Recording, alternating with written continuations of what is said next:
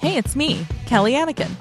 I'm talking about Showtime's hit series Yellow Jackets, one episode at a time with some of the funniest people I know. Let's find out what happens when people stop being polite and start getting eaten. Welcome to Blood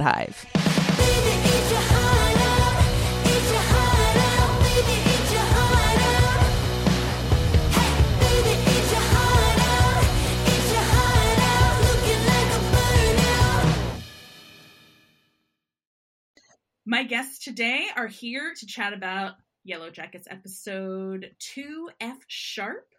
Very excited to welcome someone I know from the stand up scene in the Bay Area. She did a project called 30 Days and 30 Dates, and she made my favorite TikTok of all time, which I will link to in the show notes called Packages. Please welcome Natasha Vinik. Hi, Natasha. Hello. Thank you for having me. I'm so happy that you're here. I haven't seen you in such a long time. I know. I feel like I'm going to say that to every guest because it is true. It's been like, what, two plus years? Yeah, it's been a really long time. Mm-hmm. Uh, longer than the Yellow Jackets were stranded in the woods, for context. Let's bring our second guest in and then we'll get started on the episode. She is an award winning writer, comic, and storyteller who performs all over the world. She's also developed TV projects with HBO Max, WB, and Universal. Most importantly, she loves the 90s. Everybody, very excited to welcome to the podcast Melanie Maras.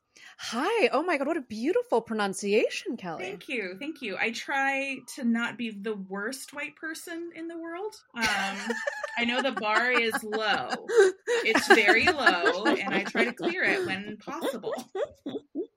You're doing amazing. Thank you. Thank you so much. You're doing so good. Okay, so I'm really excited to have you both chatting about this episode. I'd love to hear what brought you to Yellow Jackets in the first place. Um, just asking everybody, like, how did you find this little gem of a show? Well, I saw an ad on Amazon Prime. Uh huh. While watching something else, but I saw the ad and then I remembered you mentioning something online about it, and I, I think immediately I texted you. I'm like, "Is this actually good? The show?" and then I watched it and I really liked and it. And then I just uh, initiated you into my cult of being really obsessed with Yellow Jackets. Yep, pretty quick. Happened real fast. Very quick turnaround. Look, I mean, as cults go, it's a great pitch. Yeah. It's like, oh, we're all kind of stuck inside again. Let's watch this. Yeah, you should have Amazon just backing this cult too, because it worked out pretty well for them. Uh, honestly, they probably already like own all of my equipment or something like that. I don't know. Bezos is everywhere. Melanie, how about you? How did you find Yellow Jackets? Okay, well, I'm a little embarrassed to admit this, um, but it was initially a hate watch because there is an exec on the show who I hate with the fire of a thousand suns. and we do still follow each other online because this is Los Angeles and that's just the way things go. And she posted about how proud she was about Yellow Jackets and how great the show was. So that was my first introduction then I started to see like little posts here and there online about how like you know if if if you're looking for the next Squid Games or like the greatest show of the year is yet to come out, it's Yellow Jackets. And I said, the hell it is. So I watched the show fully thinking this is going to be a piece of shit. And that's how I came to to to know and love Yellow Jackets. That is genuinely the best origin story that we've had so far. I mean, it's early in the game. It's early in the game, but wow! And I will not ask you to identify this person on the air, but I will be asking you um, offline. Offline. Are you so Uh, angry that it was good? You know what? This is how this this is testament to how good the show is is that i wasn't even mad. But the thing that's crazy is that i mean obviously it got renewed for season two right? And then me and a mutual of this you know uh, person who i hate with the fire of a thousand suns the mutual was like oh should i mention that you're interested in like staffing in the room for season two? And i said the hell you will. I was like if i get myself into that staffing room for season two. I said, it's going to have nothing to do with said person who shall not be named. I was Mhm. like, and secondly, it's not their decision. They're a fucking exec. It'll be the showrunner's decision. So my totally innocent friend, unfortunately, was on the receiving end of that. I will enjoy it, but I will not be involved. Is your stance? it's honestly just like such a heartwarming tale of someone in Los Angeles not overcoming their personal animus for somebody Yeah. for a career opportunity. And Yeah. I salute you for that. yeah. You know what? Thank you. Thank you. It's called integrity. It's respectable. Yeah, I was just gonna say it's hard to be a person of integrity these days, and you're killing it. Jobless and friendless with integrity. Speaking of the friendless, let's dive in, mm. shall we? Mm. Because friendless is kind of the theme of this here episode. Again, we're going through all of the descriptions from Showtime's app and IMDb because they're just so beautifully crafted. The teens get their bearings as Misty finds hell on earth quite becoming. In the present, revenge, sex homework, and the policeman formerly known as Goth. I mean, wow. Who writes these summaries, do you think? I don't know, but I want them to get a MacArthur Genius grant. Okay, Kelly, I just saw your tattoo, and at first I thought it was the symbol from the woods. Wouldn't that be amazing if I'd already gotten Yeah, it? No, yeah. it's just the astrological glyph for Pluto You know what? Change it. Change it. Put a skirt on it. Okay. Turn it into the and a little and a little and a hanger. coming out of the Uh-huh. vagina. Yeah. I envision that symbol like she's got like some Ben Wa balls up there, but like there's a meat hook. Yeah. Yeah. Mhm. You know, it's a violent symbol. Yeah. There's a lot Yeah. of violence going on Yeah. there. One thing to note this is our first previously on voiceover for what happened in the last episode. And Christina Ricci is voicing this week's previously on. I think that they do try to align the actress who's kind of the central figure of the episode with that previously on. So we'll be keeping an eye out for that in future episodes. And we're right back uh, where we left off last time on board the private plane. I do just want to say things like this are why I will never fly private.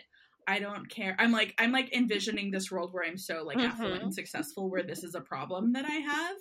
But you know, there's things that only happen to the super wealthy like skiing accidents and private plane crashes and like yachts sinking. I don't know that a yacht has sunk recently, but it just seems it seems risky, you know. I mean, I don't want to tempt fate, but I do know multiple people who have died in private plane crashes, and I know zero people who have crashed on commercial flights. This isn't this is not a sponsored, you know, endorsement of commercial flying. It's so much Yeah. less often you hear about it happening. Like it can happen, Mhm. but oof. And I mean, and we don't really ever find out what happened to the plane because we just have, you know, Shauna's just waking up out of her Valium induced slumber, and we see Misty just kind of looking around. Everybody's screaming and crying. We do get uh, a nice tracking shot of the bar cart as it crashes basically into the cockpit where the pilots are dumping the fuel and doing other piloty things. It's not a great situation. So we then jump to 1992 in Misty's very yellow wallpaper room. I'm not making a reference to the book The Yellow mm-hmm. Wallpaper. She's just literally got yellow wallpaper. And she's listening to Wilson Phillips and I'm already like, "Oh, am I am I already over identifying with this little friggin' weirdo sociopath. And she picks up her lip shaped phone. She's got pictures of Jonathan Taylor Thomas and Leo DiCaprio on her mirror. And on the phone is a girl named Becky. Of course, it's Becky. Calling to bully her about having anal sex in the janitor's closet and being ugly. it's just so mean. It's so mean. It's just so baselessly mean. And Misty tries so hard to have that integrity we were talking about by quoting Plato, uh, who is notoriously popular with middle schoolers. Also Uh, loved says anal sex, is- so Yes. I mean, it is, in fact, the path to enlightenment. Yeah. You know, no disrespect to the Buddha. Uh, the middle way is actually the back Mhm. door. Yeah. Put put that on your gravestone. You know, I hope we'll have digital gravestones by the time I go. God. I so hope- we can just. Re- Yeah. it'll rotate through them. Ugh. I hope that my Yeah. gravestone will be an NFT actually. Ooh. Okay. This is kind of a sidebar, but does an NFT have to be a cartoon of a monkey? I just don't feel like no, I'm but they do better this. that way.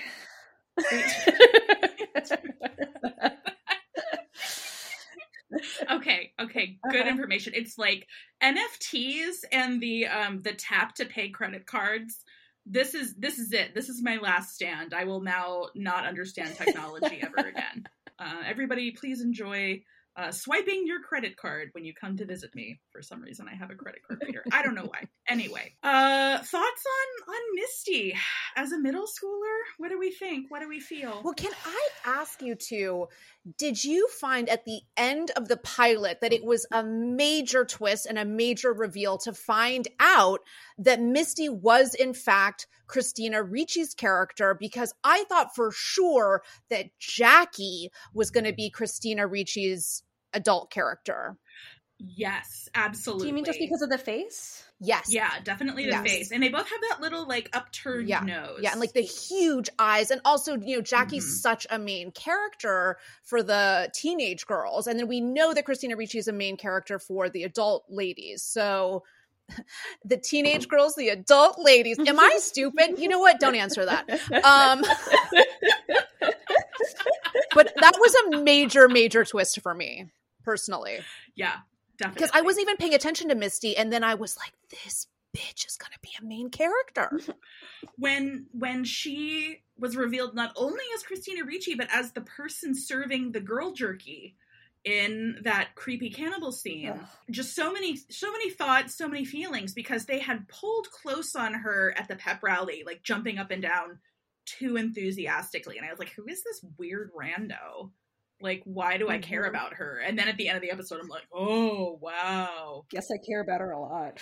Yeah, we should probably care about her more. She seems like she. This is only tangentially related. You just reminded me of it. I made a big mistake with my friend recently. I'm like, you have to watch the show Yellow Jackets. And she's like, I saw reviews and I thought it referenced cannibalism. And I'm like, no, it's just kind of implied, but there's no cannibalism. Like, there's just references to cannibalism. It's implied, but there's no cannibalism that happens. And she's like, are you sure? Because I've read so many things. I'm like, yeah, I'm really, I mean, I've watched it all except for the final episode, and there has been no explicit cannibalism. and then I woke up and my friend was texting me, and she's like, the first episode has cannibalism. You are a liar. And I'm like, when? And she's like, when they strung up a body and were eating pieces of it. And I'm like, oh, wasn't it more implied? like maybe it was, maybe it wasn't. That is an act of like unconscious denial worthy of the surviving yellow jackets. That's incredible. Yeah. Anyway, sorry. I just was like, oh yeah, I messed up. Is your friend okay? Does she need uh, therapy now? you know, she needed it before, so we're just adding on. well, maybe this the, the you know the um human spine that breaks the camel's back. Okay. Anyway, back on the Mm-hmm. plane, we see Misty getting out of her seat, and this is another moment like the compound fracture in the first episode, where we see this random.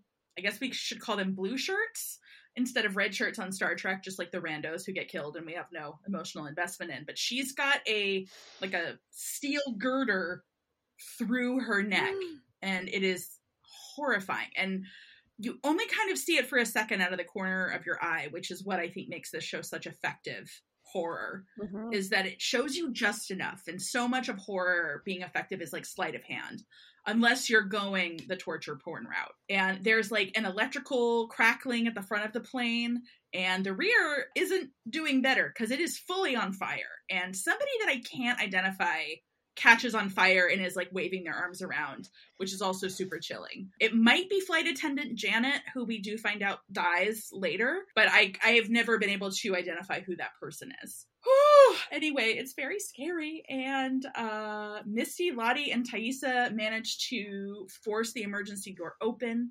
Jackie is shaking Shauna awake. And Shauna tries to go back and get Van from the back of the plane because the fire is about to get her. And Van, we saw like beating the ceiling above her seat trying to get her oxygen mask to come on before they hit the ground. So she's not having a great day her day is about to get worse because Jackie pulls Shauna away and forces her to get off the plane. And um, we have Satan's Girls Choir swelling as Shauna comes out of the plane, kind of standard like trauma, ear ringing. And Shauna's like, we have to go back inside. And not a beat Mhm. passes before that plane just explodes. And uh, Taissa is frantically searching for Van, which I clocked in this episode. Mhm. I was like, hmm, seems kind of gay. Um, Misty hears uh, Coach Scott screaming for help, and this plane came Mhm. apart. On this particular rewatch, I really noticed like there is fuselage everywhere, and it wasn't a huge plane. Obviously, private planes are usually pretty small, but it is spread the fuck out. I also want to clarify: I don't think that it's gay to care about your friends. I think it is. Um, I'll never do it again. but the the intensity of Taissa searching for Van, I was like, hmm, seems like they might have smooched at some point. I don't know. It felt it felt very romantic. So he's also not looking for anybody else, and half the half the other people are dead. So, She's not asking where Mhm. anybody else is. She's like, including their coach. Who uh who is trapped under a piece of a wing. Maybe Yeah. Pizza plane. Pizza plane.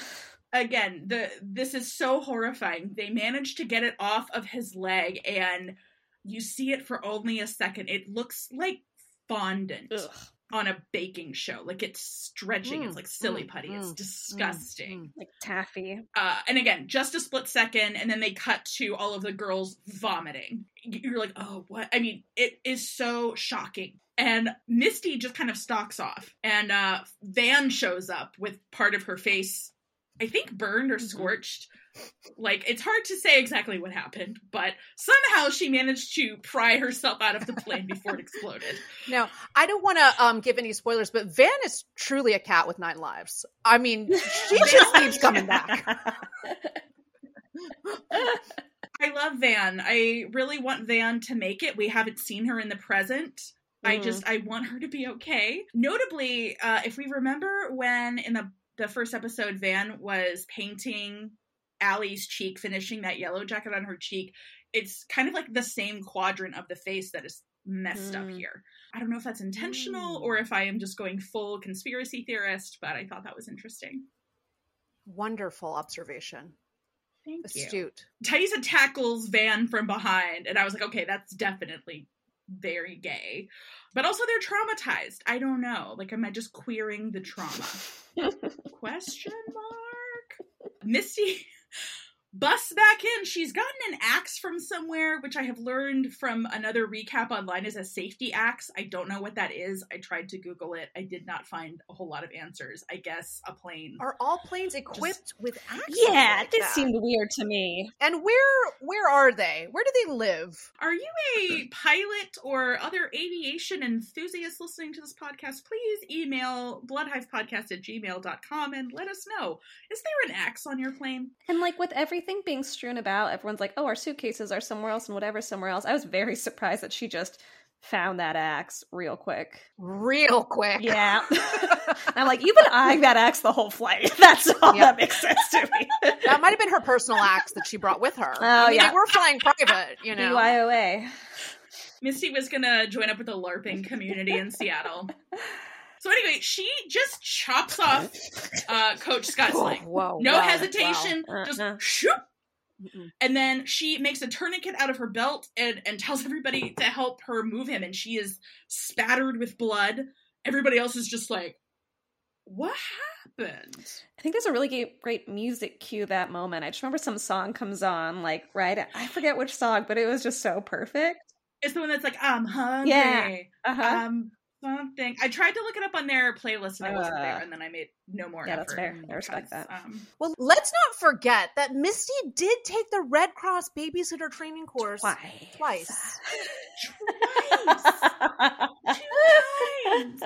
Now, has anyone, have either of you ever taken it? And what do they teach you in there? Like how to amputate uh, uh, on the fly? I I took it. I don't remember amputation on the fly. I think we learned how to do the Heimlich and how to do CPR, like none of which I retained. yeah. Um, God forbid. But I mean, it was really just, you know, I just like needed it for my babysitting resume. You know, it's just like, oh, I, I probably won't kill your child was kind of like the seal of approval from that. yeah. If I had a kid and I needed them to be babysat, I would not want my babysitter to know how to amputate.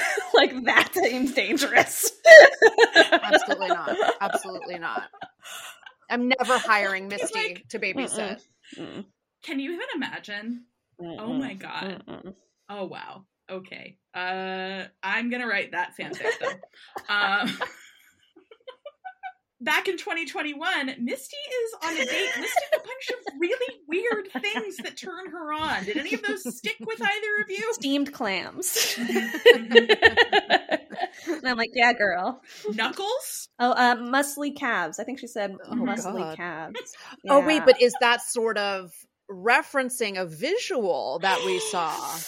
Oh my god. I believe it might be. I believe it might be. Ever since she chopped off Coach Scott's shapely You're calf, so right. she's fixated on it. But don't we also see her gnawing on? Um, uh, Oh my god, it is a leg that we see her butchering. well, but like in the in the roasting uh, of what we can only crazy. hope is human flesh, is she not gnawing on a calf? She loves them calves.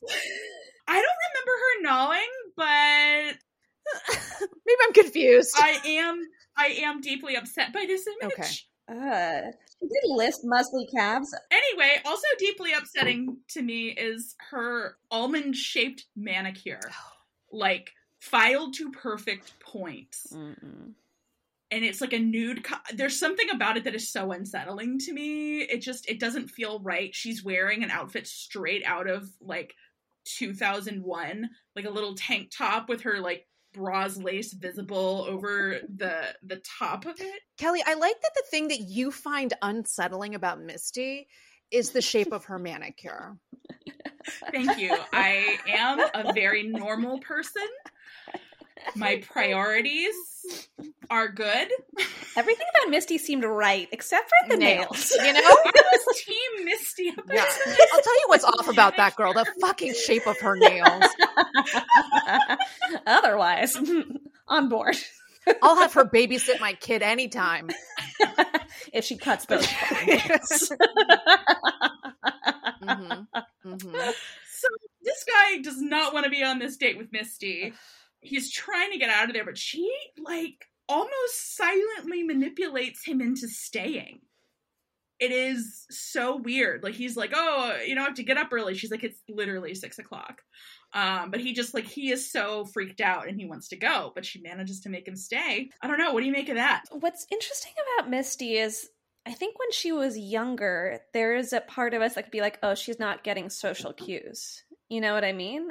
But as she's older, I don't know. I think she gets them, she registers them, and she just doesn't care. She wants what she wants, you know? And I think she's learned to manipulate other people's social cues somehow. Yes. Mm-hmm. or what it is with her. But I mean, she, if you look at this Misty versus the young Misty, it's like, okay, you have figured out how to mimic things much more effectively. There's Mhm. a haplessness to young Misty, and adult Misty is so terrifying. Mm-hmm. Adult Misty is preying on.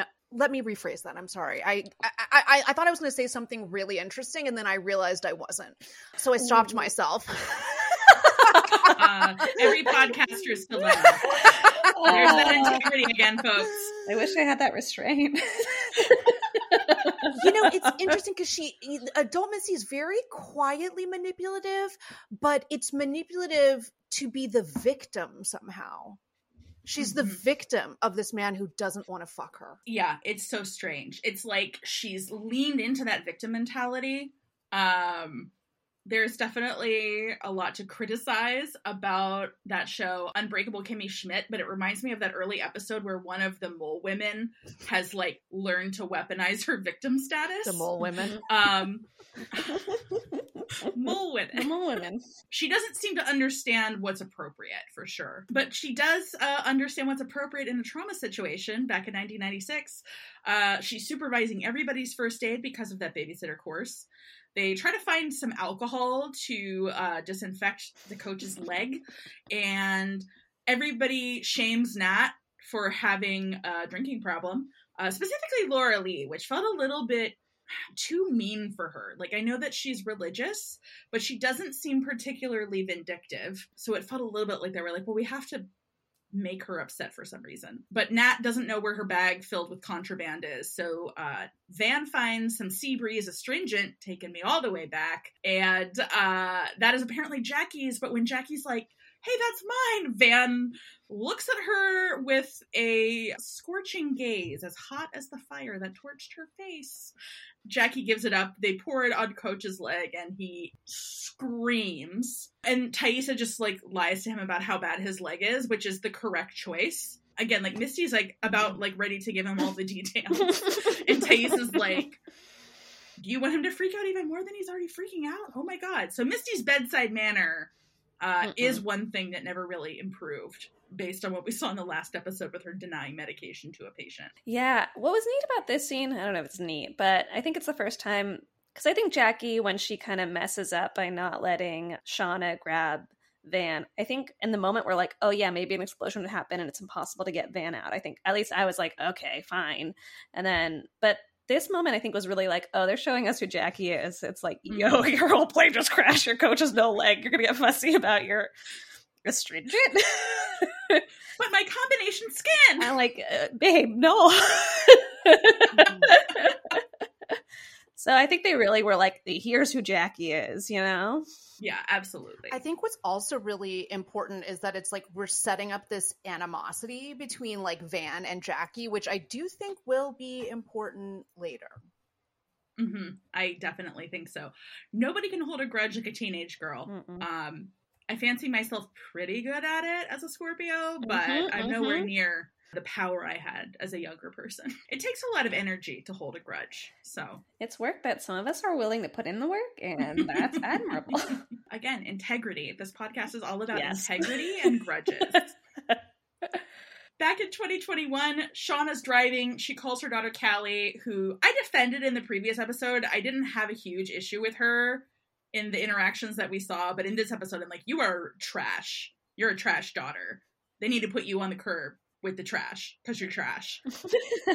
and she's like, literally, like, Sh- Callie is at home. Shauna is just like, can you go get the chuck roast, I guess, out of the freezer and defrost it? And Callie acts just like a complete monster. And we find out later she never does defrost mm-hmm. the meat, but she's such an asshole to Shauna that she rear ends this guy in a truck in front of her. Um, he's a scruffy young hotman.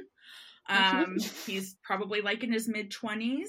Uh, Shauna immediately calls him an asshole, and he does have a coexist bumper sticker, so she is technically correct. It did seem like that perhaps that asshole was really for her daughter, Callie, and he was then the recipient oh that, wow she's projecting that you know mm. that that feeling i could see that but i mean she also did just hit his car it, it nobody's ever feeling their best when they've been in an accident no. whether it's a fender bender or a, a, a plane crash yeah a private plane crash not my top moment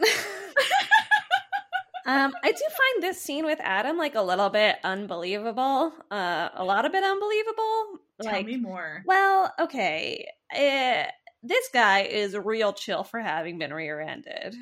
You know what I mean? He just wants to coexist, man. Oh my god, yeah. He's get... an artist. He's a free spirit. And like the way they are both like flirt town so fast. I, I don't know. I was just like, this doesn't seem like a real thing that would happen.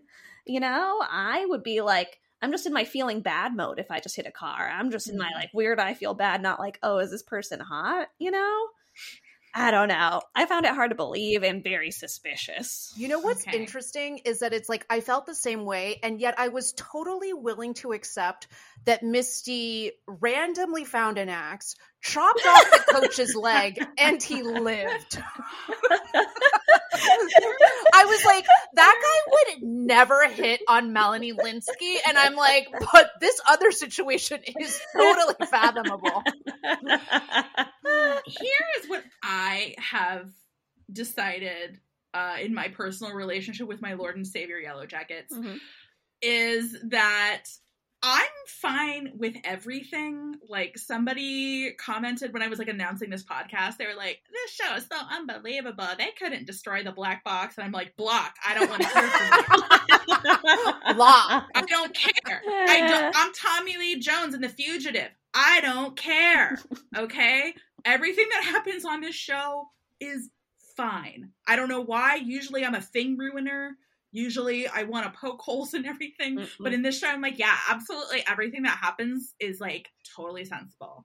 And uh, I'm good with it. I'm good with it. Narratively, um, great production design. I don't have any problems with it. so I don't know what it is about this show. Maybe it's just like the 90s thing or like the female gaze of it all. But I'm just like, I I will accept anything that happens. It does not bother me. I want to be clear. I'm very pro Adam and Shauna. I am like, I love this. I want this. But I am still Oh in my my head like, this seems like unlikely. Fascinating. Would you say would you say that you're shipping them? Yes, I, I, uh, it, yes, and the whole time I'm incredibly suspicious. Both. Which I think the show does that. Everything that happens, like I am so suspicious. I'm like, Mhm. what? There and there's a lot of suspicion to build in the present day in this episode. Like now that we have all the table setting out of the way, Mhm. we're like, oh my god, we have a haunted child. Uh, we have Jeff doing some stuff. Like just everything seems like a threat. Yeah, and it Mhm. is. And it is. And it yeah. is. Yeah. I mean, the other thing is that, you know, Adam, when he is speaking on the phone with Shauna, he says, You seem like someone who doesn't play by the rules. Why would he say that to her?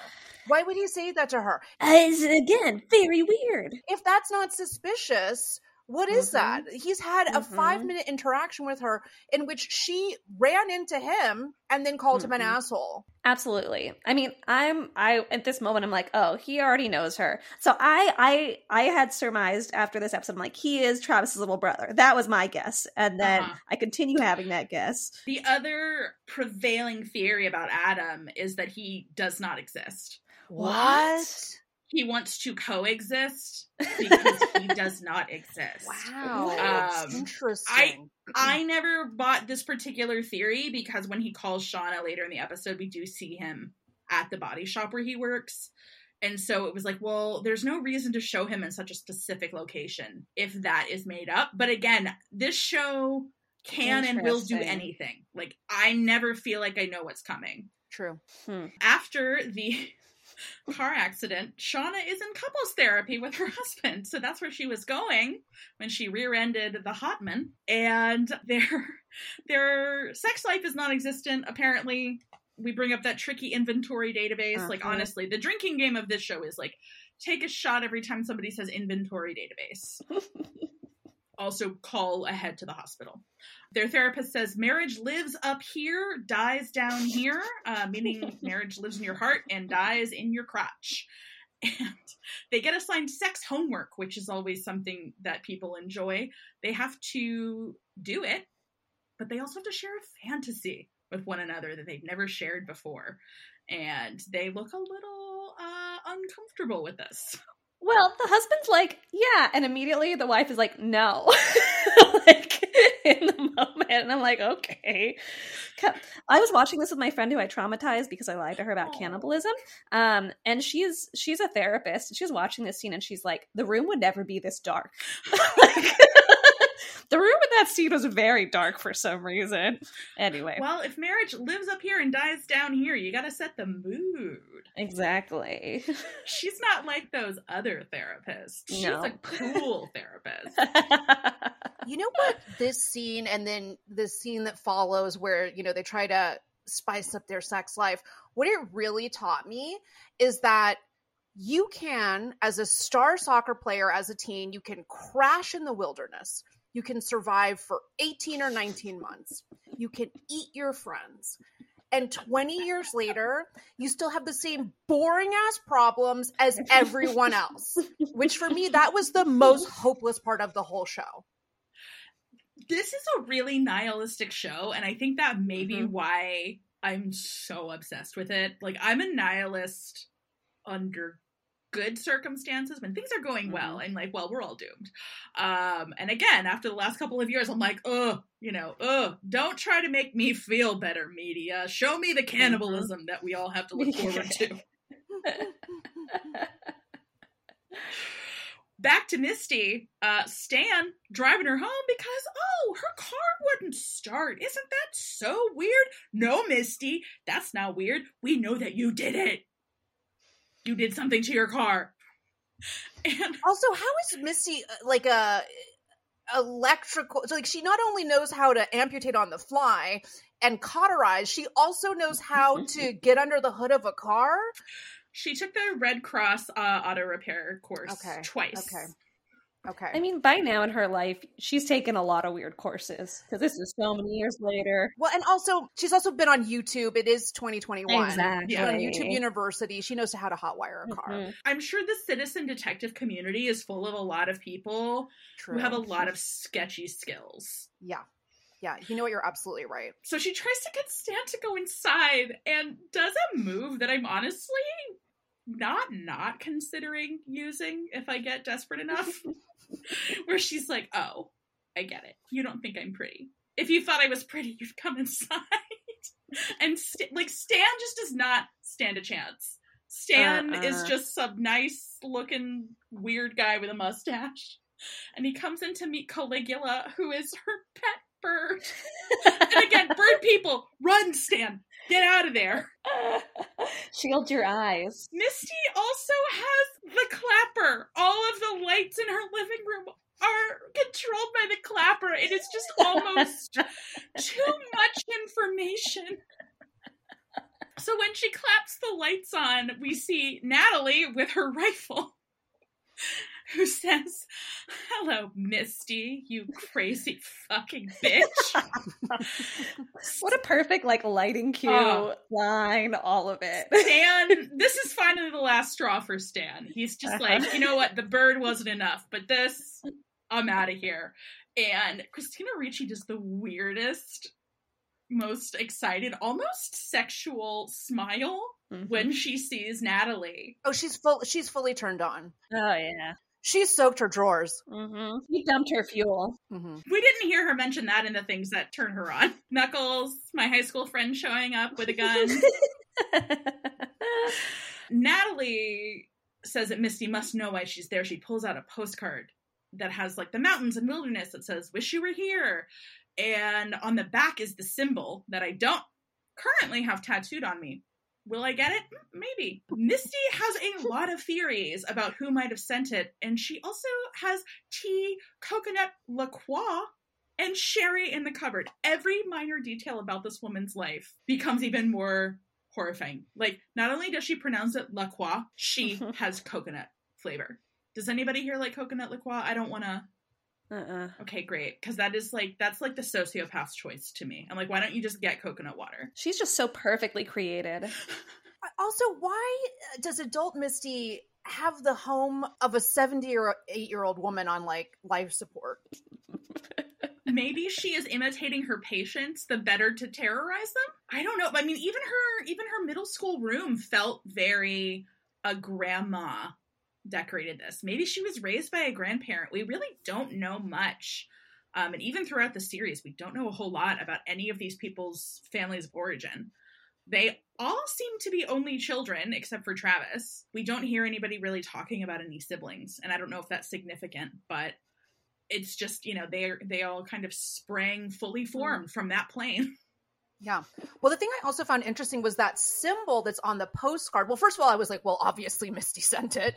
That was my 1st thought. Mhm. But then I thought I was surprised to find, you know, when we go back to the plane crash, that that symbol is uh, branded onto a tree. So the symbol was there before them, which I was really Mhm. surprised about that because I was like, oh, this must be a symbol that they came up with as they began to eat each other. But it turns out the symbol. so now I'm just like, well, who put the symbol on the tree? Mhm. Great question. Great question. And the other thing, I guess this is actually two things I love about this show is A, the progressive disclosure makes things more terrifying. Like the Mhm. reveal that that symbol predated them being in the woods, but then also how much they just don't tell you what anything means. Like, again, we're recording this episode before the finale. I know I'm going to be satisfied by the finale, but they are not going to answer Mm-mm. hardly any of the questions that we had. How could they? love How that. could they? It's couldn't. only one hour, less than. It's like we've already spent like 40 minutes talking about not even like a fourth of this episode. Like it's just Yeah. it's so dense. I love it. Yeah. And also, it is a bit foreshadowing that that symbol that Kelly does not currently have tattooed on her wrist does sort of look like a caveman's abortion. mm-hmm. Mm-hmm. No Mhm. spoilers. No spoilers. ladies. No spoilers. Whew. oh wow. Wow. Thank you for that gift. We go to an edgy dive bar because sherry is not hard enough for Nat. And she has a beer and a shot. Misty hilarious is like, oh thanks, you got me a drink. And Nat is like, absolutely no, this is all for me. Also, does it not seem like they're in a tiny town and Misty's like, I've never been to this bar? Yeah, I mean, I feel like she is very into sort of like a 1980s murder she wrote aesthetic. So I feel like she would not go to that kind of bar. I don't know. True. Maybe I'm wrong. And like with who? She doesn't have friends. That's a good True. point. True. Caligula can't go to the bar. No, uh-uh. No birds No allowed. birds allowed. This is where we find out that Misty is a citizen detective, aka private investigators, except no one hired us for Esper. and she delivers that straight, just a completely straight face. Like, that is not a ding to her. She's like, we are warriors. Yeah. Uh, Nat, and no one wanted us. yeah, Natalie has a perfect response, which is just nothing. what is Misty if not a caveman's abortion persevering? Um, Natalie thinks the postcards are a threat. Misty doesn't seem to agree. What I love about Natalie is that I don't think she has any critical thinking skills, like at all. The the more that I've rewatched, I'm like, oh, poor Nat. It's like she can get about seventy five percent of the way there, but she then just like she can't keep going, and I think that's because of her trauma, which we'll get into. Mhm. Um, her trauma beyond this plane crash, which is wild. Nat looks through Misty's Yellowjackets file and she has a card from Jessica Roberts, aka J Rob from the first episode. Um, Misty floats a possibility that somebody talked, and that's why Jessica Roberts is poking around. And then Nat pulls out a photocopy of a driver's license and is surprised that Misty found Travis, who's the older of Coach Martinez's two sons. Then a guy who is hot, but obviously Canadian, um, sends over a drink and then comes up to talk to Nat. Uh, it's only Kevyn Tan, who we all know about. Kevyn Tan, her goth best friend from high school. Which I just, again, the show can do no wrong. I don't care. Um, he drops his card. Again, for some reason, all of these people, I guess, as a function of their trauma of either being stranded in the woods or knowing about that, they're all just doing paper cards still. Misty snags that for her files after Nat just like absconds with Travis's info. So this is like her best friend from high school. He comes over and is like, "Hi," and she's like, "I really don't have time for this. Bye." But she isn't even generous enough to say that. She says almost nothing to this man. it is wild. It's just like glaring at him, and I'm like, "Oh, honey." and it's like Juliette Lewis is somebody where I'm like, I'm not sure it's that she is a great actress so much as she just does things, and people are too afraid to ask for a second take. And that feels so accurate. Yes. it works. It's been working for her. I hope she's okay. I hope she feels creatively fulfilled. Like I do know she injured herself on this show because What? adult Nat is a very her physicality is so like she folds herself up and kind of Mhm. sprawls the way that a teenager would, and obviously Natalie is now in her forties. But yeah, so Juliette, hope you're doing well. Um, don't be mad at me for saying anything about you, please. In 1996, back at Quigley Hospital, Javi, who is the younger Martinez kid, he's looking for his dad. They find Travis, who is sitting and being very broody with his horrible 90s haircut. And Nat tells them that Javi's looking for their dad. Travis is just a straight up dick and says that his dad fell out of the door to the plane after trying to put an oxygen mask on one of you idiots. Um, so yeah, great. This is a really good connection for you to make, Nat. anyway, because when she's like, "Oh, can you like help your brother? Like this whole thing sucks, but like he's here," and he tells her to mind her own fucking business. And Mhm. oof, Can I just say that oh, about Travis? A note about Travis. When they are in the bar, and Misty pulls out her file, and Juliette Lewis, Natalie, she sees Travis's uh, driver's license.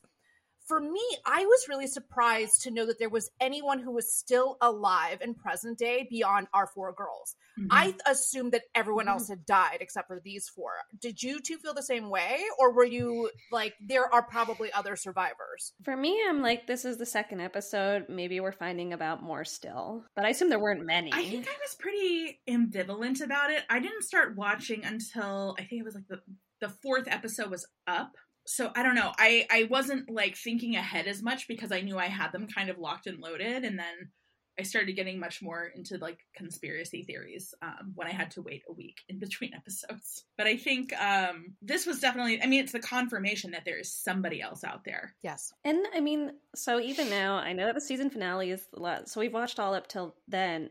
Even now, I'm still like, I wouldn't be surprised if they introduce another one Mhm. that was still alive that we don't know about. Yeah, I mean that's actually that's my prediction for the finale. Honestly, is like we're gonna find out somebody is still alive that we thought was dead. Well, it is their high school reunion in the Mhm. finale, so I we're gonna really see Mm. who's still alive.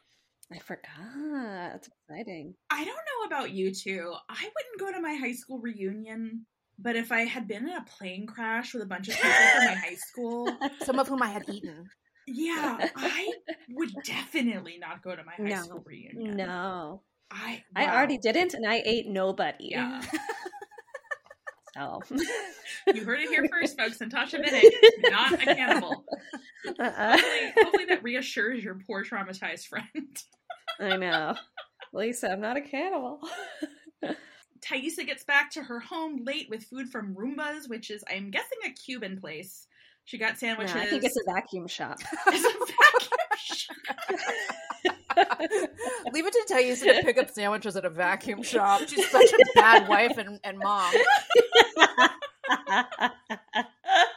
I wouldn't put it past her. Honey, you want a robo back? You want a robo back? This is now a vacuum and sandwich shop.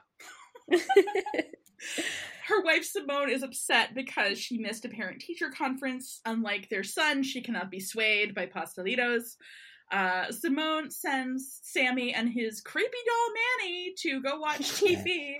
I, uh, yeah, I don't, there's something upsetting about this doll. I don't, it might just be me being sexist and being like, boys don't play with dolls, but it's just like, okay, okay, great. Go watch TV with your doll, who we refer to as person. Um, apparently he's having a hard time making friends. I don't know. Maybe it's because you gave him a creepy doll. Did you ever think about that? yeah. Just spitballing here. I'm not a parent, by the way. Uh, Well, just to other kids, they're like, "Oh, he's already taken," and they move on. He's already taken. God, all the good ones already have a best friend or a creepy doll. It's so hard out there for a six year old. Yep. I mean, between that and his like vacuum cleaner sandwiches, like Sammy really Yeah. doesn't stand a chance. He has no chance. Poor Sammy. Sammy is short for sandwiches, by the way. That's what they mean. They have really committed to the bit. at and I can respect that. So when Taissa hears that Sammy is having a hard time making friends, she's like, Well, I was a loner at that age. There's nothing wrong with a little self reliance. And I'm like, I think perhaps the 19 months you spent in the woods eating your friends might be coloring your perception a little bit here, madam. Listen, I was a loner and ate my friends. He's fine. At like, least, babe, you have friends to eat, though. At least he has a doll. I didn't have anything. um, Taissa, I love Taissa because everything that happens to adult Taissa is like the PowerPoint of all of my reasons for not having children or a spouse. I'm like, yes, Mhm. I too would fail to put my family's needs ahead of my whims. Mm-hmm. oh my god. uh, anyway, it's important to know your limits. hmm they're they're concerned about Sammy. I really love um, the actress who plays Simone. Her name is Rukiya Bernard. I just really love her performance. I don't know. She's she's not given a lot to do. I have a lot of issues with this relationship and how it's portrayed. Like I love the two actresses. I love the idea, and then it's just like they're kind of to me it feels like they're just kind of stuck in this oh political campaign. Like snooze. Why would I care about a political campaign? There's cannibals Mhm. afoot. No, it's true. I mean, Shauna and Jeff's relationship is so well written, and then their relationship just isn't. Oh, speaking of actresses, by the way, have you looked up the actress who plays Misty? Because she is like hot as shit. Like she's she this is. she's this little What? hottie patati, and she's also engaged. And I'm like, okay, so oh, a girl who plays a teenager on television is engaged, and I can't even get fucking engaged. Anyways, I would ask you to marry me, but I just said that I would not put my family's needs ahead of my whims. So it's not like Not a cell. not a sell. they they do discuss whether or not they should have put Sammy into private school. Uh, but apparently, public education is the cornerstone of Taissa's platform uh, as a politician. And like, didn't she just start running for office like three months ago? Like, hasn't he been in, in school for a couple years? I have no idea how old Sammy is. I just I feel like I have questions about this family unit. He's too old to have a doll. Too Yeah. old to have a doll. Too old to have a doll that he carries everywhere. Like and watches TV with. Yeah. Anyway, the other person who has questions, I think, is Sammy because he looks around and Satan's Girls Choir kicks in, and it's like, "What's up with this kid? Mhm. Why is he connected with Satan's Girls Choir? Like, this is this is creepy." Back to the relationship that's written well. Jeff and Shauna are awkwardly undressing, and she's cracking jokes, which is usually the thing that tanks all of my intimate relationships. Jeff wants her to pretend to be a customer at his furniture store. And I just, I love Melanie Lynskey so much. I know that, like, on the spectrum of body types and weight, or however you want to classify it, she is not fat. But for somebody like me who identifies as a small fat, somebody who has boobs kind of like mine on TV, I'm like, yes! It just, it's so exciting. So, Melanie Lynskey, thank you for being yourself. I am obsessed with Melanie Lynskey, and I absolutely think that mm-hmm. every single thing she's in is elevated by her performance and her presence. And Yeah. it's so interesting that she and she just also talk about integrity. She's like the only actor in Hollywood who seems to have any kind of authenticity. And I listened to one of the interviews she did for Yellowjackets, and one of the things she brought up is that she was like, "I didn't have to lose weight for this role. Me being just the size of a normal woman is not a plot point, nor does it have anything to do with my character." And like, it's so refreshing, and I absolutely agree, and I really appreciate that.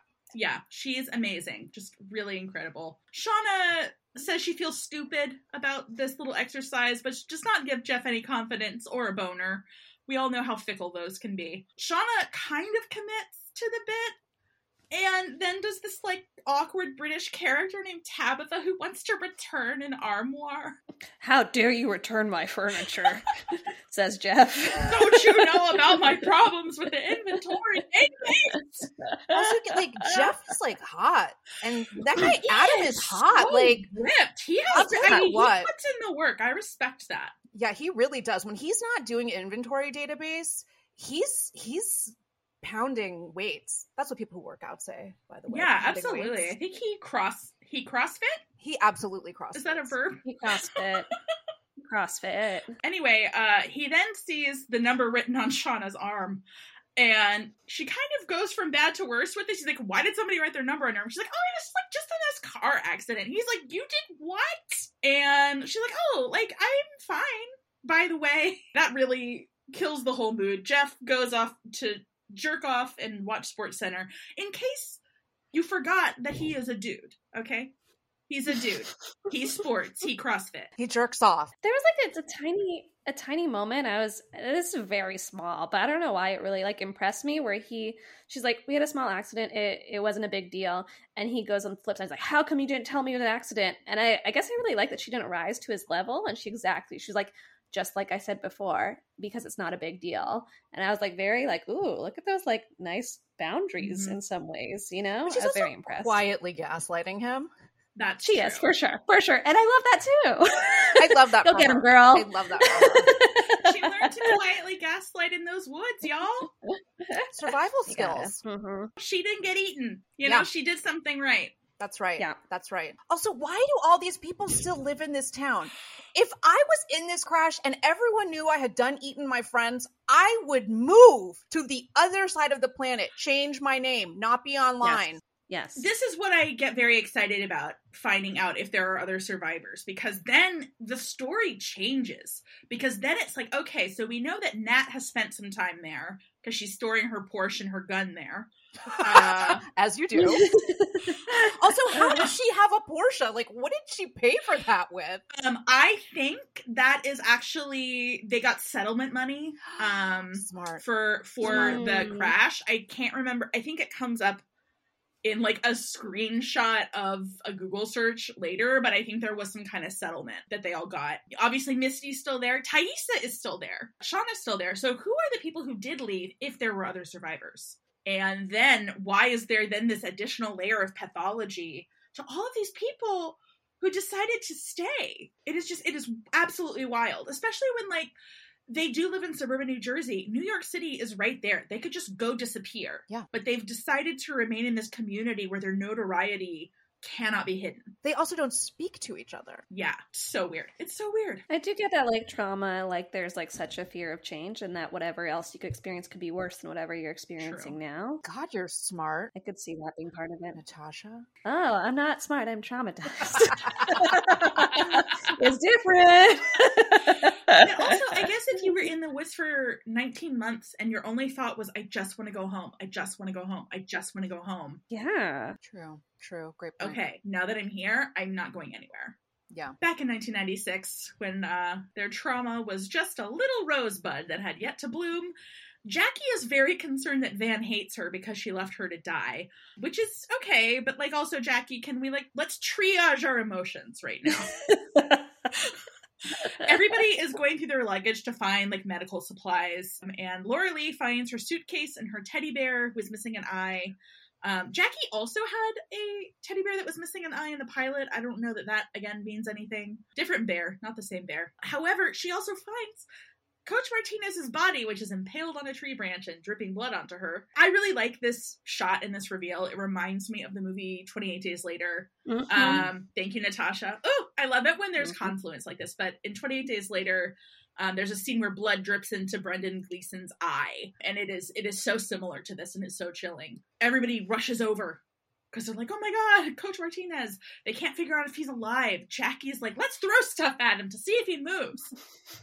like a shoe. Jackie just gets more and more useless with every frame of this episode. Exactly. Apparently, vaunted influence has not worked for her once Mm-mm. since the plane crashed. Mm-mm. Everybody's arguing about what they should do until Travis just sees his dad, climbs the tree. very tall tree. It's right. I was like, I could never. Um, I don't it's weird. CrossFit. I It's a don't. little weird. I don't drink celery juice. I could never do this. But um, no parkour. No parkour. my what? You mean like those Ben and Jerry's where there's like chocolate in the middle? yeah, classic parkour. I really worked my core last night. I don't think Travis has a plan. I think he and Nat both share the inability to think critically. Mhm. They're very biased towards action It's just impulse, impulse, impulse. and they don't consider the long term consequences. So he scales the tree as if he was born to it, uh, and then tries to kind of like climb out to his dad, but then that branch cracks and hits the ground. So if Coach wasn't dead before that, he is certainly dead now. And then this is where we get that reveal of the the symbol from the postcard. It's like carved on either that tree or a nearby tree. So I was so not ready to have the symbol be pre-crash that I was like, maybe someone in this brief period of time decided to carve that symbol in for some reason. I've, I've gotten over it now. But, Classic trauma response. Uh, exactly. No, this can't be there. Has to be something unreasonable. absolutely absolutely Um, so um back in 2021 uh Taissa also got a postcard this is our first confirmation that she did And she's looking at it when Simone comes in and asks her to go read to Sammy, who won't open the curtains in his room, apparently. They call it Dracula's Crypt, which is fun. I was like, I feel like I keep seeing like these flashes of fun in what should be like a fun relationship. But then they keep talking about Taissa's political career. Anyway, Sammy's sick of reading, but he doesn't want to go to the park because he has no friends. Thais is like, I'll be your friend. Nobody wants their mom to be their friend, Taissa. Like, I know oh. you didn't have any friends, but that's not part of self reliance. It's weird moms who are like, I'll be your friend. Yeah. My mom would never do that. She's like, nah, good luck. you gotta learn sometime. Mhm. so she does those like hand shadow puppets on the wall, which honestly I was really impressed by. I was like, wow, a skill. Um, I guess that's how they entertain themselves in the woods. I also thought she must have picked that up in the woods. I d- absolutely thought that. I said, how else could they have entertained themselves? They had MTV. Like, what else were they gonna do in the woods? Like, they were like, we need to figure out a way to like reenact some music videos or like a movie like. She makes a wolf with her hands, which I was surprised she even knew, honestly, because she does that and then flashes back to a real wolf. And I'm like, oh no. What happened with a wolf, Taissa? Uh, we don't know, but she is clearly in the throes of basically just like a flashback and kind of like goes away. She's like, you know what? Uh, enough of this. Let's go to the park. This is going to be great. She opens up his curtains. Terrifying child drawings everywhere because he doesn't want the lady in the tree to see him. Oh, this just escalates very quickly. Like I was already like, okay, you're haunted. You have a doll.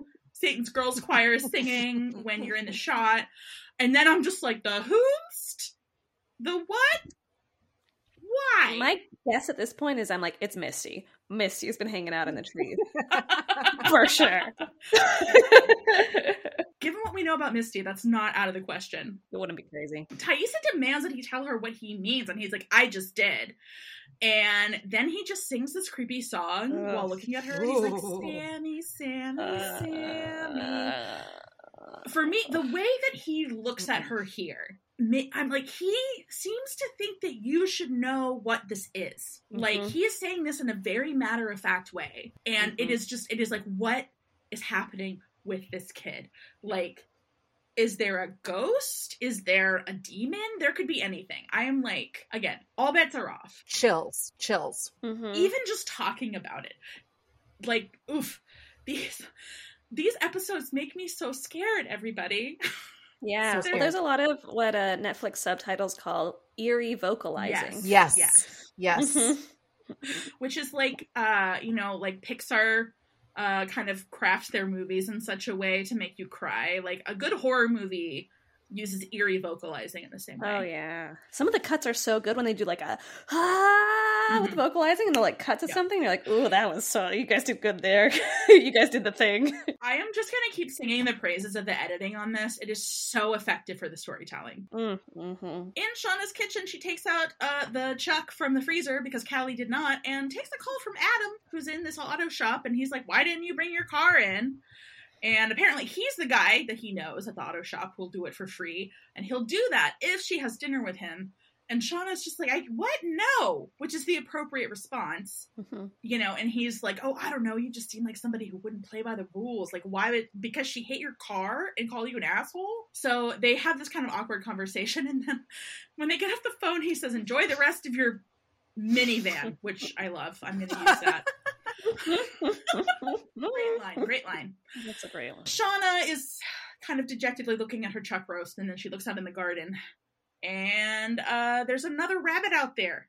So she kills and butchers it. And like I always say, when life gives you rabbits, make rabbit chili. Or bunny chow. What if somebody thought that was bunny food? And they were like, oh, I got this bunny chow for my bunny. bunny chow. Cannibal rabbit, very on brand though. The when we see her cutting it, it is just so the way she acts. It's so like, oh yeah, she has done this before. This is like in her bones now. How she does it, you know. It's kind of how I felt about starting a podcast up again, honestly. Just like, ah, yes, my hands, they know what to do. I've been here before. I'll be here again. A calmness and Mhm.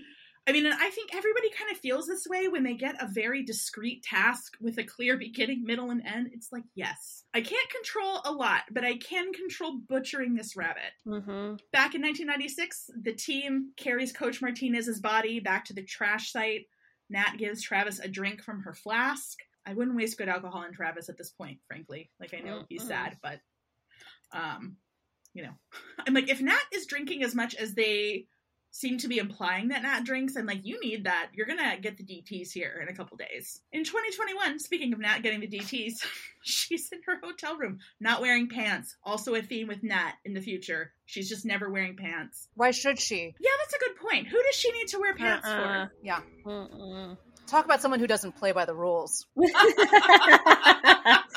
no pants. He calls Travis, whose number is on Misty's photocopy, and he says that she's got the wrong number. Like, to me, it's clear that it's him. Like, she recognizes the voice. Um, and she's listening to Peaches, in case you didn't know that she's like a riot girl. Hi. And she does in the scene do one of those wild body bends that you're mentioning. Back at Shauna's house, the Sadeckis are eating chili and listening to Jeff complain about furniture store inside baseball. It is just things that nobody cares about.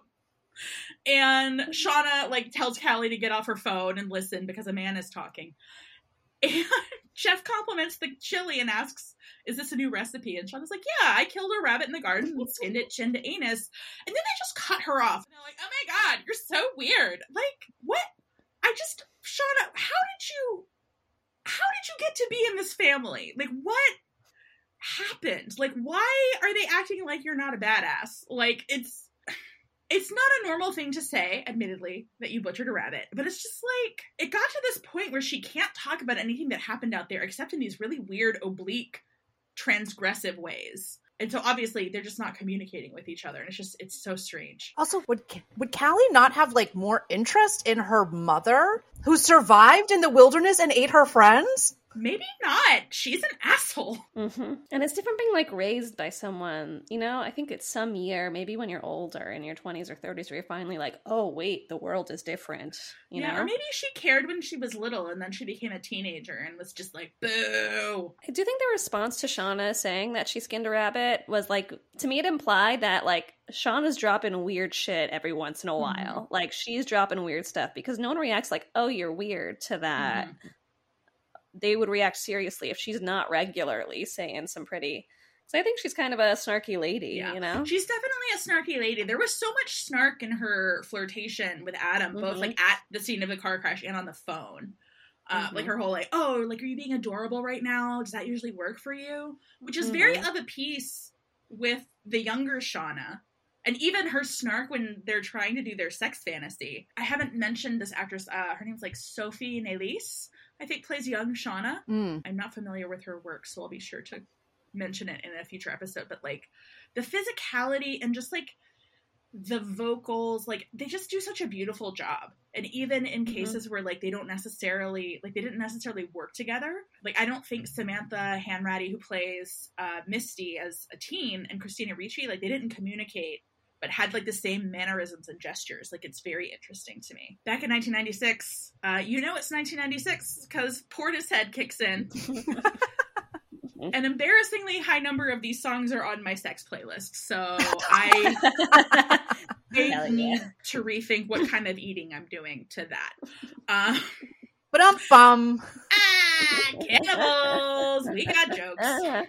Ah. And so they they've got a fire going. They drape their Yellowjackets victory banner over their dead in the aisle of the plane. And Lottie uh, has finally found her bag. She was kind of looking around frantically for it. She's found uh, what looks like a super limited number of her antipsychotics that we saw her taking in the first episode. As somebody who gets a little dizzy when she can't have her Zoloft on time, my heart just goes out to her. I'm like, this is going to be bad. Shauna tries to buck everybody up and is like, oh yeah, the plane is probably sending out a distress signal. It's going to be fine. And then Van is eating corn nuts. And Jackie's like, well, we should probably conserve some food. One of, again, so many great just single line readings in the show. Van's just like, You want to save the corn nuts? it was so good. She's had such a bad day. Let her have the fucking corn ah. nuts. Remember when you left her for dead, Jackie? Remember It that? was like eight hours ago. yeah. It Yeah. was recent. Remember when after that you were like, let's not use my astringent on the coach's severed leg? Ugh. Taissa goes up to Mari, uh, who's kind of standing off to the side, and Mari's like, hmm, looks like you did Allie a favor by breaking her leg. Uh, which is definitely, uh, you know, uh, pun intended. That's definitely uh, the kick in the shins that Taissa needs right now. It's just be like, oh, wow, we're really fucked. Back in 2021, Shauna, I guess, is smoothing over this whole rabbit thing by initiating Jeff's sex fantasy while he's like crunching numbers. He's always making a smoothie. He's always sharpening a pencil. this is a man who's really into that whirring sound for some They're keeping him busy. Yeah, you know, he's got a. I wouldn't say she's smoothing over the rabbit thing. I would say she ate her rabbit and she's like, I'm ready to fuck. You know what I mean? Oh, I wasn't crabby. I was just anemic. I think she was empowered by the whole thing, though, Mm. more than like trying to make it not weird. Yeah, that makes a lot of sense. I mean, it's very visceral, you know? It's going to Mhm. awaken your more primal instincts, I think. I say that as somebody who has done very little butchering, even of a dead animal. So, Mhm. very little. I don't know. Is anybody here vegan or vegetarian? I don't think you could watch I don't think you could watch this show if you were, Uh-uh. honestly. Back in 1996, Laura Lee is not okay. She says the plane crash is all her fault because she kept messing up the titular F sharp during her piano lesson and called her teacher a bad word in her head. And someone asked me what was the word, and she just whispers, cunt. And it's that mordant gallows humor, and just everybody, it just sets everybody off. They've had such a terrible Mhm. day. And I felt initially very protective and concerned about Laura Lee. I was like, oh my God, are you okay? And then she eventually also starts laughing. I'm like, okay. Whew, I'm really glad that you can see the absurdity and that God would not punish you and everybody in your life for that. I worry about her a lot. I was very religious as a child. Uh, Hmm. and I just I I feel her pain very acutely in this moment. we also see Misty not get it. Misty does not get it, and it is chilling. Yeah, but she sees everyone laughing and she's like, "Oh, this is good, I Mhm. guess." she she half-heartedly joins in but we definitely see her not understanding the humor and her response to that is to shove the axe in the fire for no reason that's, that's not going to come up later I love yeah, it's like the girls are all having a giggle fest. Hmm, you know this makes me think of?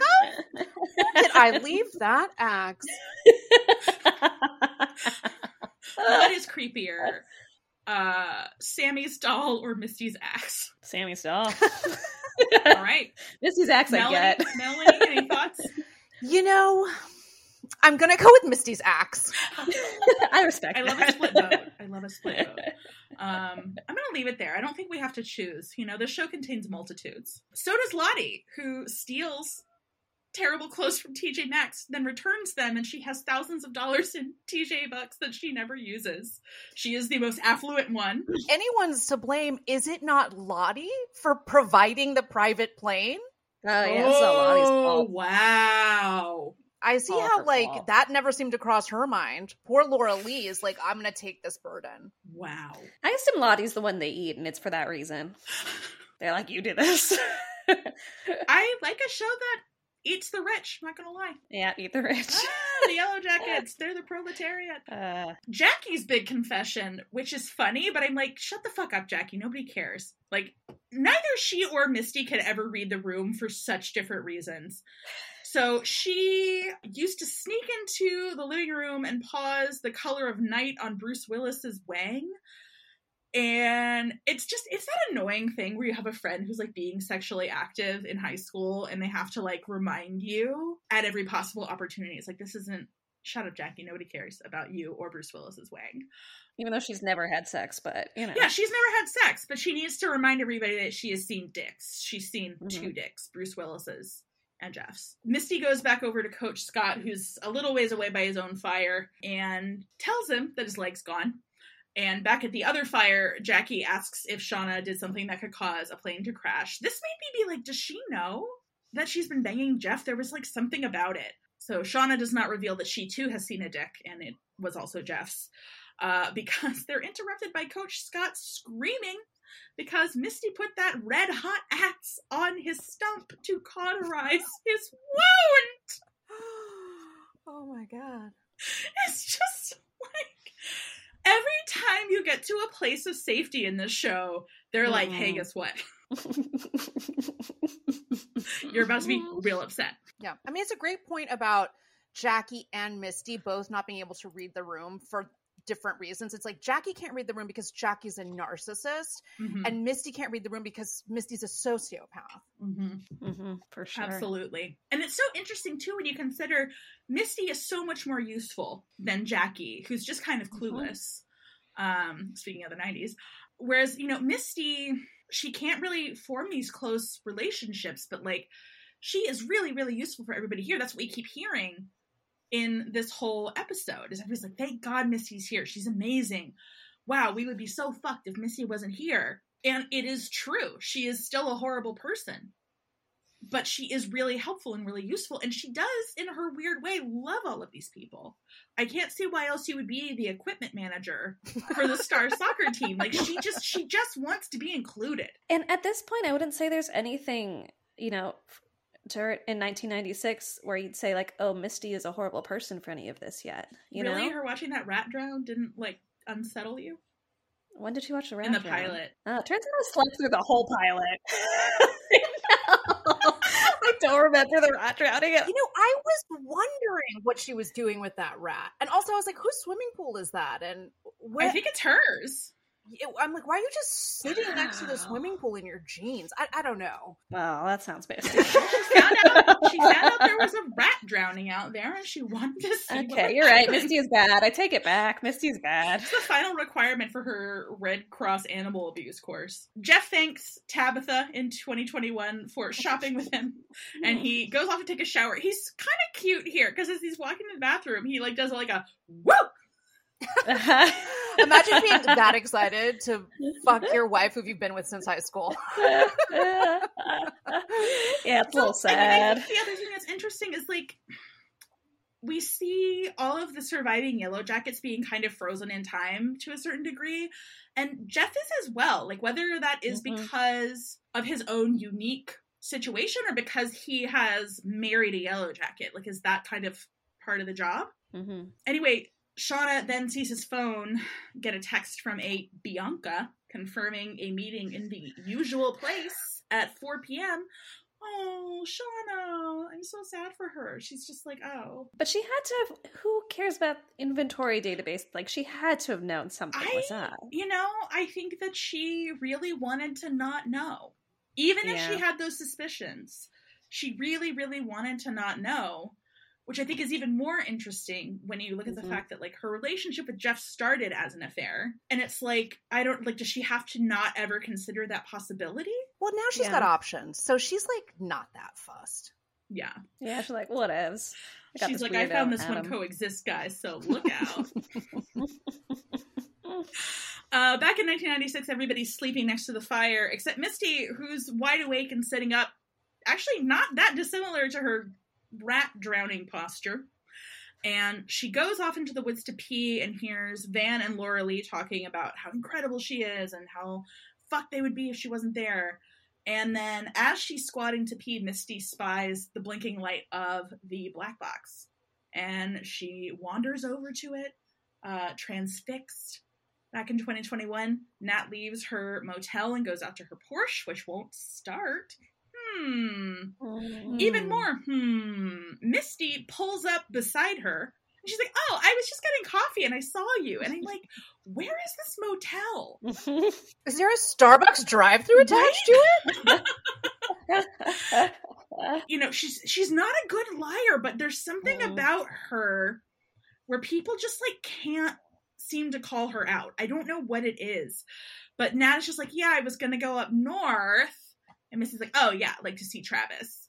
And she's like, Well, why don't you get into my Fiat? I conveniently have the next two days off work. And Nat kind of begrudgingly gets into the car and she's like, I'm gonna drive. Things go from bad to worse when Misty asks if she prefers podcasts or show tunes.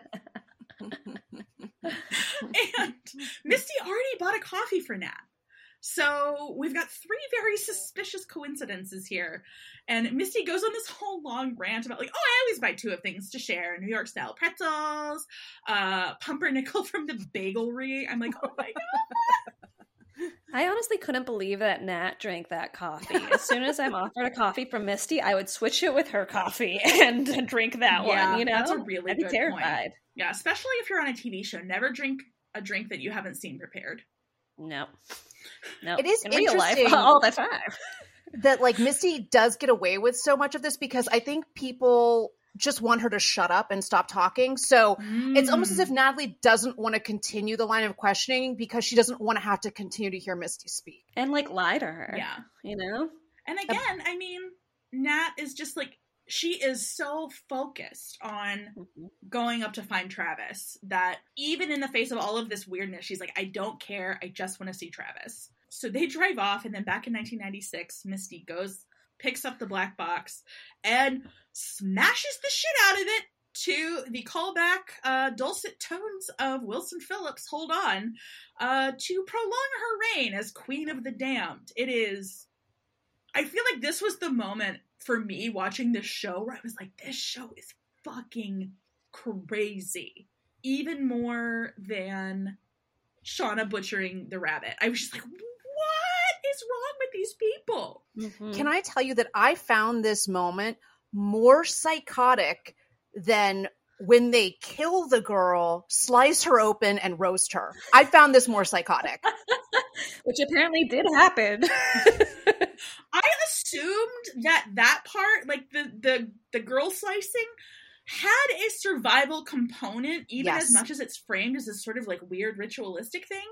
This is anti-survival. I also got really worried. I was like, how will they ever get found now? Even though I know they do get found because we've met them in 2021, I still was overcome with fear. Oh my god, it's terrifying. It's absolutely terrifying. And I mean that's that's the end of this episode. We end both episodes with Misty looking deranged. so I think that might be a theme of the show. yeah. Well, I think especially after we see her ruin the black box, we're like, oh yeah, she definitely. If we didn't believe she ruined the car, uh, we're like, yeah, she definitely ruined Exactly. the car. Well, and when she was on her date with Stan, her car mysteriously wouldn't start. So it's just like, okay, here's somebody who's willing to disable uh, heavy machinery to get what she wants. for any reason. I do wonder if she didn't overhear those girls talking about how Misty's saving the day, if she would have still destroyed that Mm. box in that way. You know what I mean? I do wonder. I guess we'll never know. We'll never No, know. We'll never know. I mean, it really, you just can't be too cautious in giving out compliments. You know what I mean? That's That's what I took away from this. That's the lesson. okay, so as we're wrapping up here, we heard earlier from Natasha that she's shipping Shauna and Adam. Melanie, Yeah. is there a relationship you're really rooting for at this point? I'm going to go Laura Lee and Jesus. Mm, mm. Mhm. You know what? What I like about that is I feel like it's very achievable. You know, Yeah. they're both Yeah. they're both already halfway there. And Jesus always comes back, you know? Yeah. Would either of you bring any survival skills to the table in a situation like this? I can wiggle my ears, so that's like 30 seconds of entertainment. I would say that I am even more useless than Jackie. I'm pretty sure Mm. I'd be the first to die. I don't think I'd ever make it off the plane. What about you, Kelly? I mm, I mean I am very bossy. So there's there's a part of me that is like, could I bluff my way through by telling other people what to do? Um, Mm. I don't I don't know. I I don't have a lot of upper body strength. I don't know how to shoot a gun. Um, How are you with a knife? let's find out. You know, let's find out. I did okay. I did do axe throwing. Um, Oh, yeah, Oh. I just I like did on that. a I was date, bad and I was it. okay-ish at that. you've also taken the Red Cross babysitter course. I have taken it. It was a long time ago. You know, I might want to take it a second time. Do you think they still You offer have it? I'm sure they. It's probably online, honestly. Um, okay, and uh, did anybody have a favorite '90s nostalgia moment from this episode? I think mine would have to be the sea breeze. It just, you know, those those full page ads in YM magazine. Uh, I was in love with Misty's phone. Oh yeah. The Mhm, lips. mhm. Um, for me, it was Lottie's caboodle, Yes, that caboodle did uh hit me right in my feelings. and it it survived the plane crash. You know, the pilots didn't, but the caboodle did. And I'm not gonna lie, I was a little jealous of Lottie in that moment. I was like, God, just this cool girl with a caboodle. You know? Uh her dad's super rich and she's on these drugs and Yeah. she has a caboodle. Like dang. Ugh, And just thousands of dollars in TJ bucks. Yeah. TJ Bucks. I don't know. I don't know. It's possible that Lottie has had it too good for too long. Mm. Which leads me to my next question. So, who do you two think at this point in the series, who is the Antler Queen and who is the Pit Girl who dies in the beginning? Pit Girl, Lottie. Okay. Antler Queen, Misty. Except we know Misty isn't the Antler Queen. Okay. I might have slept through the whole first episode. Honestly, I'm like, did you watch the pilot? Tasha? Are, are we talking you about the okay? same show? You think this is a Friends recap? okay, okay. Let me let me back off on the Antler Queen question Okay. and say Lottie's Pit Girl. Okay, Lottie's Pit Girl. Melanie? Okay, well, having seen all the episodes except for the finale and not uh no spoilers, I mean, I think that they have us really set up, you know, because we do see the back of Pit Girl, right? So, w- you know, physically it's like she does look like she's going to either be Lottie or Jackie. I think Jackie is Pit Girl and I think that Lottie is Antler Queen. Okay. Wow. Yeah, I. In that first episode, they very prominently showed Jackie's heart necklace, which in this episode is still on Shauna, I believe. Right. And it's one of those things where I think it's like maybe that's a red herring that like loops all the way back around because I have just been sitting through every episode, like just watching it. Like, where is it? Where's it at? Who's got it? So we'll see. I honestly, though, at this point, I'm just like, it could be anyone. This show could do anything. It could be someone we haven't even met for some reason. Like, I just, I, I thrill to the possibilities of this show. Yeah. I mean, there also are some theories that Jackie's still alive. Mm-hmm. Mm-hmm. Some people think that Adam is Jackie in a twist. Oh. What? I haven't heard that before. What? They're like, Some okay, blacklist so she bullshit? survived, she transitioned, and she's Adam. I don't personally buy into that one, but what I really like about this show is that it has just captured the imagination of a certain subset of women, and I think that's great. I agree. Adam's Travis's younger brother. We all know it. Okay, Okay, okay. we all All know. right, okay. You know, wow, I okay. did think that. I did think that, but the more that I thought about it, I was like, he's too young. Javi's Mhm. not that much younger than them. Uh, and Adam does appear to be like 13, 14 years younger than uh, Shauna. And also, is Javi not Latino? And is Adam not white? I can see Adam going either way. The actor is uh Latino, but Oh, he I mean, is. I- yeah. So, okay. Now that's a twist. but I also feel like I feel like Shauna would recognize him. You Yeah. know, like but like he's like prepubescent. You know Mhm. what I mean? Puberty gets people weird. Yeah, I don't know. I don't know everybody, but I feel like okay. So we all kind of grew up with Christina Ricci. I feel like if you saw a picture of Christina Ricci when she was like ten or whatever, and then saw a picture of her now, you'd be like, "That's Christina Ricci." True. Yeah. True. Even if you had a little doubt in your mind, you'd be like, "Oh yeah, that's definitely her." She's got strong face, you know? Very strong face. Strong face. uh, well, I'm going to wrap it up here. Thank you both so much for bringing your strong faces to the table. So, so excited to hear what you think about the finale later on. And thanks again. Thank you. Thanks for listening. Please subscribe, rate, and review Blood Hive wherever you get your podcasts. And be sure to recommend us to your BFFs and frenemies however you can. Subscribe to Kelly Anneken's hilarious Patreon or make a one time donation to Kelly Anakin on Venmo to help us keep the content coming. Send a voice message to bloodhivepodcast at gmail.com for a chance to hear your Yellowjackets hot takes on an upcoming episode. Blood Hive is a production of KA Collaborative. Our theme song is Eat Your Heart Out by Wolves. Special thanks to today's guests, the team at Cosmic Standard, and my own personal judges table. Last but not least, all praise to the Antler Queen.